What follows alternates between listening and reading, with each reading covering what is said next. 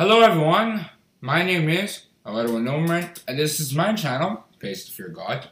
This is where we learn about God, His beloved Son Jesus Christ, and their kingdom purpose, the three most important subjects that we can ever learn, talk, or discuss in the entire Holy Bible, according to John chapter 17, verse 3. Today we're going to be learning about a very interesting topic. Should Christians chase cash? And today I'm going to be inviting my brother to tell us a little more about that. But before that, I once again have a tune that some of us might enjoy.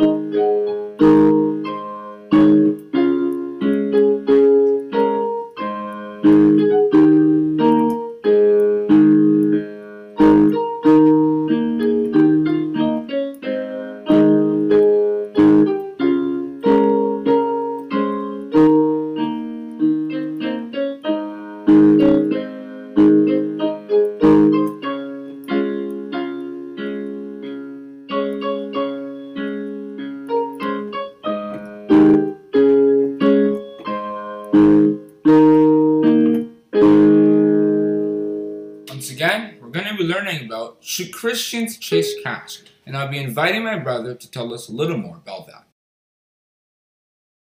It is very common knowledge that money can lead to greed. And every Christian knows that Christianity is against greed. But while there it, while it may seem that there is an obvious connection between Christianity and money, in reality, the correlation is a lot different from what you might think. Really, there can't be a direct correlation between Christianity and money, that money is bad and that Christianity is against money, because God has given riches to a lot of his people. For example, Abraham and Lot in Genesis chapter 13, verses 2 to 6, were so rich that they couldn't even live together after some quarrels with their shepherds, they decided to leave in verses 7 to 12. Lot went to Sodom and Gomorrah, while Abraham went to Canaan. Joseph too was rich, according to Genesis chapter 45, verse 8, being uh, one of the rulers of Egypt. He was in control of the food supply. Of course, he'd be rich. There was also Ruth's husband, Boaz, who was rich according to Ruth chapter 2, verse 1. And Job was so rich that he had 11,000 animals in his possession, according to Job chapter 1, and 22,000 animals, according to Job chapter 42. And of course, as I said before, rulers can be rich. They can collect taxes, and they can just build themselves up with the money of the people. So, of course, there were kings of Judah, righteous kings of Judah, who were rich, like David and Jehoshaphat and Hezekiah, and of course, King Solomon. He didn't even want wealth, or he didn't even wish for wealth, but he still got it anyway, because God was pleased with him for asking for wisdom, according to 1 Kings chapter 3, verses 5 to 14. Now, these are all the examples of people who got riches. These are examples that show that God gives riches to righteous people. I haven't even gotten to the examples that tell us that God gives riches to righteous people. Like, for example, riches are described as gifts of God or and blessings of God, according to verses like Ecclesiastes chapter 5, verse 19, which reads, Every man also to whom God hath given riches and wealth, and hath given him power to eat thereof, and to take his portion, and to rejoice in his labor, this is the gift of God. And verses like Proverbs chapter 10, verse 22, which reads, The blessing of the Lord maketh rich, and it bringeth no sorrow. Then we can also look at Psalms chapter 112, verses 1 to 3. They describe uh, a worshiper of God and the kinds of things he will get. And money is one of those things. And of course, First Samuel chapter 2 verse 8 shows God's generosity quite well. It reads, He raiseth up the poor out of the dust, and lifteth up the beggar from the dunghill, and set them among princes, and maketh them inherit the throne of glory. For the riches of for the pillars of the earth are the Lord's, and he hath set the world upon them. Is this the kind of God who would deprive people of riches? Plus, it is not just people who get riches from God. God also gets riches from people because God's children, humans, have been giving God sacrifices since the days of Cain and Abel, according to Genesis chapter 4, verses 1 to 5. Abraham too gave some of his wealth to God, according to Genesis chapter 14, verses 17 to 20, when after a war that he'd been involved in with several kings, Abraham took some of the war booty that he had obtained and he gave it to King Melchizedek, king of Salem and priest of the high God he gave a tenth of everything he had gotten to Melchizedek. After this, the practice of sacrifices was codified into Israelite law in Leviticus chapter chapters 1 to 7, which outlined what the Israelites could give, what they couldn't give, and how they were to give it. And after this, the practice continued for centuries up to Jesus' time when in Luke chapter 21, verses 1 to 4, he praised the widow for giving the little money she had to the church. Now, this would make everything seem obvious that, okay, Christians can chase cash because God is not against cash, but it's still a bit more complicated than that. For example, we can read verses like Matthew, Mark chapter 10, verse 25, which reads, It is easier for a camel to go through the eye of a needle than for a rich man to enter into the kingdom of God. We can't just interpret this as some catch all verse that says, okay, all rich people are going to have a hard time entering into the kingdom of God because there were rich people who worshiped God, as I said before. But we have to look at verse 24 to clarify things, because in that verse, Jesus said, Children, how hard is it for them that trust in riches to enter into the kingdom of God? It is people who trust in riches, people who love money, who will have a hard time entering into the kingdom of God because that love of money can introduce pride, according to Proverbs chapter 18, verse 11, which reads, the rich man's wealth is his strong city, and has a high wall in his own conceit. A high wall, a strong city, is something that's supposed to protect the people that are behind it or surrounded by it. So that's how a rich person feels about their money. They think, God can't stop me, the law can't stop me. And it is that attitude that can lead to people doing some ungodly things. Like, for example, the the rich man described by Nathan in 2 Samuel chapter 12 verses 1 to 4. When a traveler ended up on his doorstep, the rich man could have spent some of his riches. It wouldn't have been too hard to provide this man food. But instead, he took a possession from a man who barely had anything to give. Now, naturally, the Bible does not approve of the kinds of people who would do this, the kinds of people who'd love money. For example, 1 Timothy chapter 6 verses 9 and 10 go all into that, talking about temptations. The love like the trust in riches is very tempting. It makes you want to do all kinds of things. Spend your money unwisely, try to gain money unwisely through crime or just through illicit methods that God wouldn't approve of. It's just temptation everywhere. And of course, there's that famous quote in verse 10 For the love of money is the root of all evil. It, it really is. So many crimes have been committed in this world for money. And even the crimes that were committed for power, like genocide, they still had money involved because when you have power, you have money. Nobody wants to have power if they can't have money, if they can't do succeed in this world. That is why the love of money can cause so much evil because it's so powerful. The love of money drives a lot of evil. And that's why it is important that we keep it in check, we keep it away, because the love of money can convince us to do things that we might not even think God won't approve of. Like, oh, I don't, I, money laundering? I don't see any money laundering in the Bible. But no, if something is against the law in the jurisdiction that we live in, as long as it doesn't disagree with God's rules, then we have to obey that law. As Romans chapter 13, verse 1 says, we have to respect the higher authorities because the higher authorities were put to rule us there by God. It isn't just 1 Timothy chapter 6 that gives us some advice on riches though.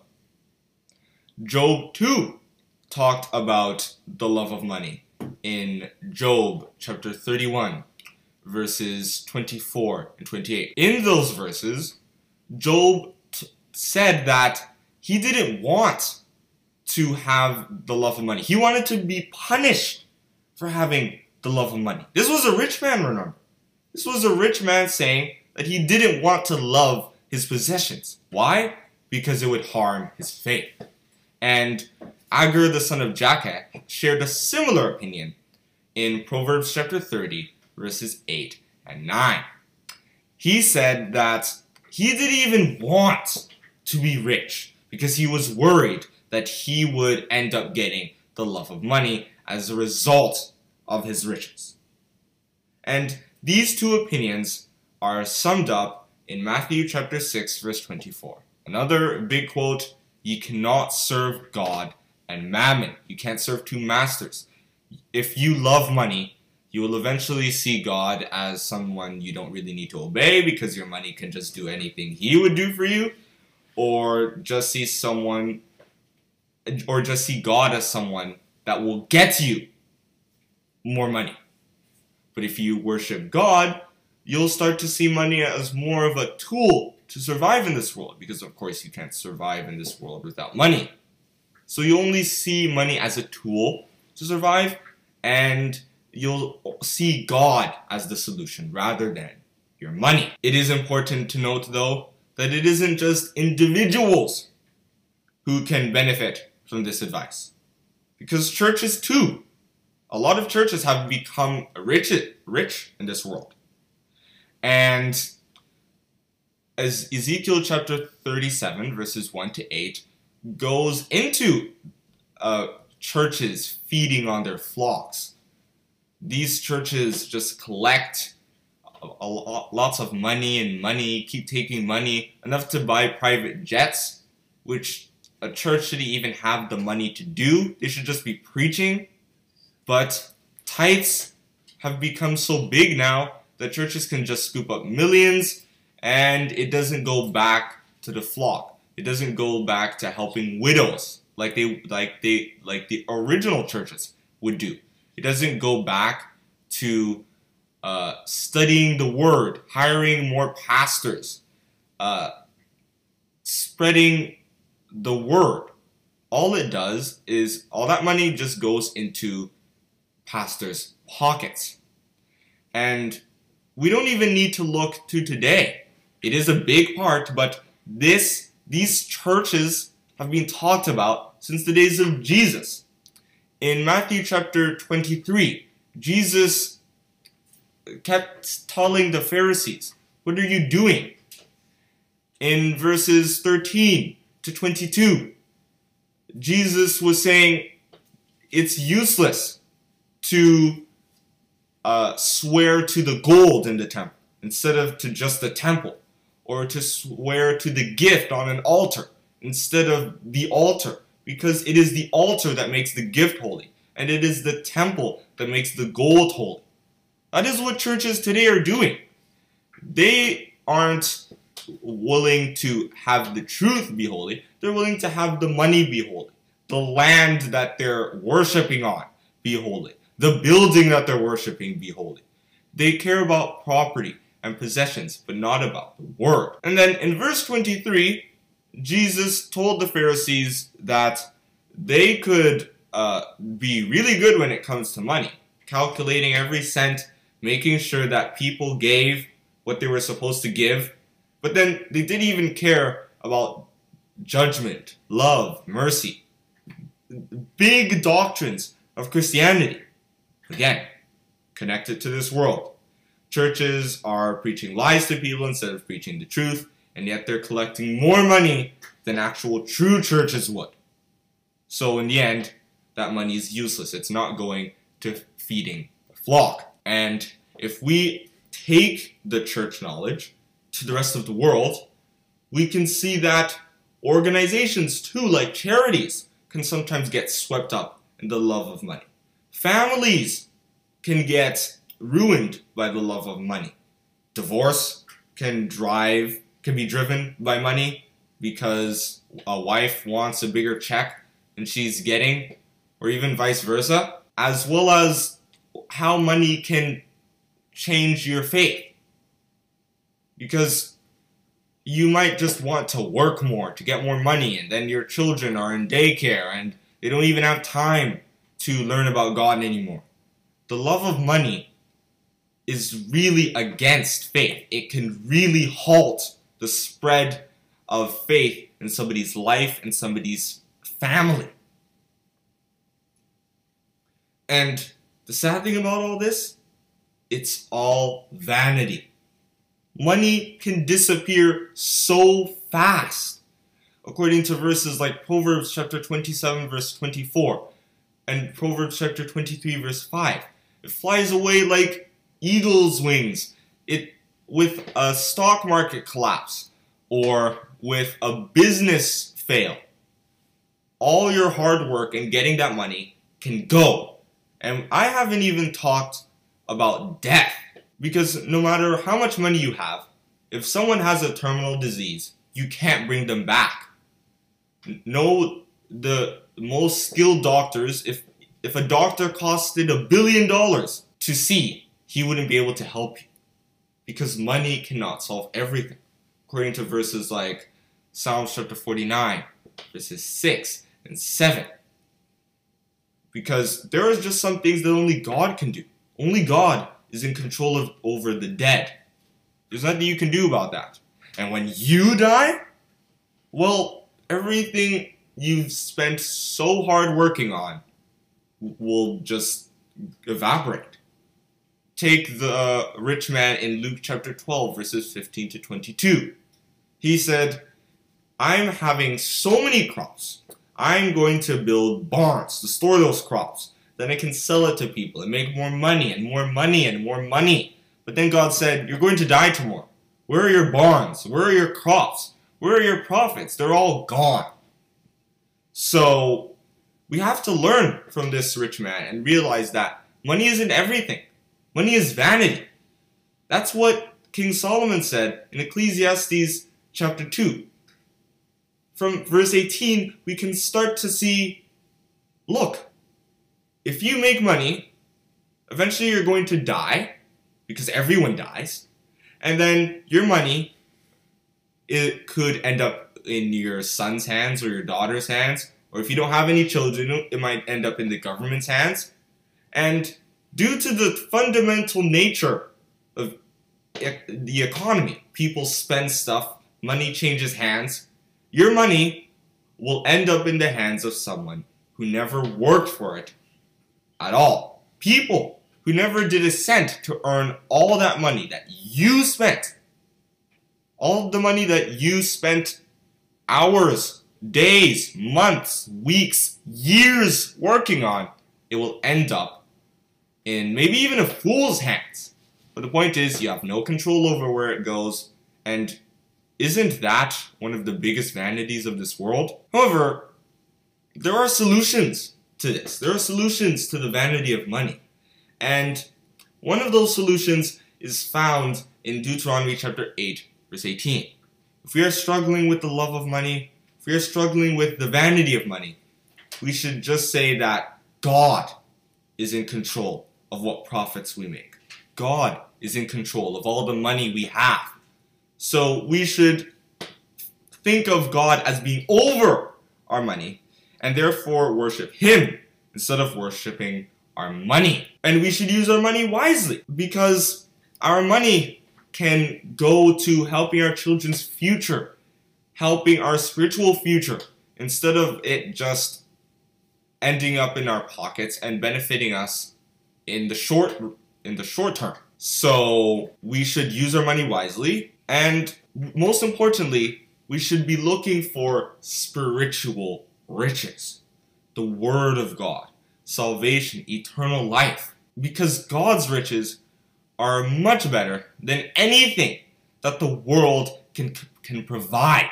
According to verses like Matthew chapter 6 verses 17 to 19, where your treasures are. Because physical treasures, people can steal them.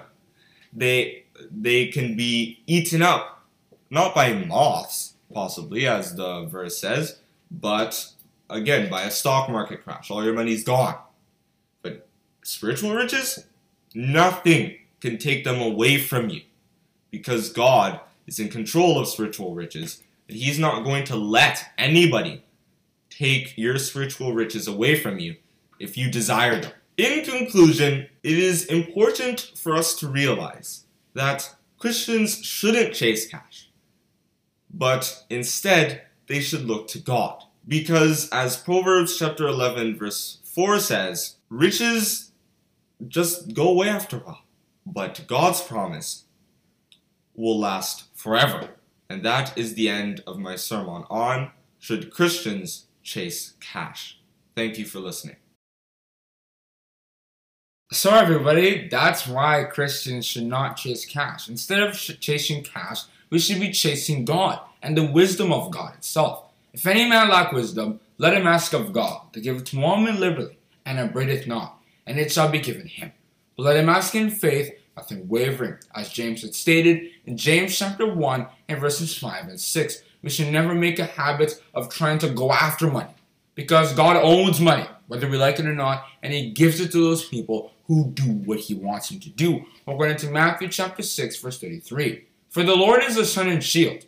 The Lord will give grace and glory. No good thing will He withhold from them that walk uprightly. As David the psalmist had stated in Psalm chapter 84, verse 11. It is therefore very important that we as Christians should not chase cash, but rather chase God and the covenant that He has set up for those who love and keep His commandments, according to Jeremiah chapter 31, from verses 31 to 34, and many other places all over the Bible.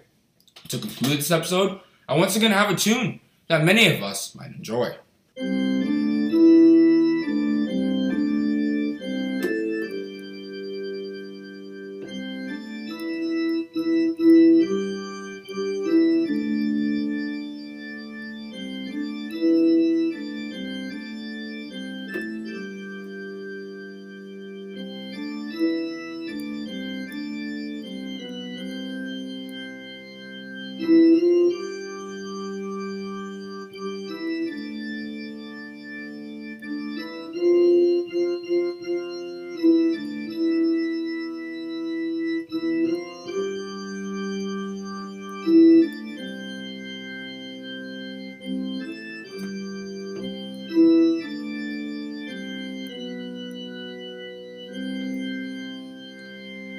Hope you enjoyed this video. Hope you learned something most importantly because cash is a very important thing in this world. But instead of chasing that, we should rather earn money but go ahead and chase God. Thank you. Oh, one more thing. If you like what you heard today, feel free to share a message at https colon double slash anchor.fm slash it pays to fear God slash message. Once again, that's https colon double slash anchor.fm slash it pays to fear God slash message. Hope to hear your wonderful feedback.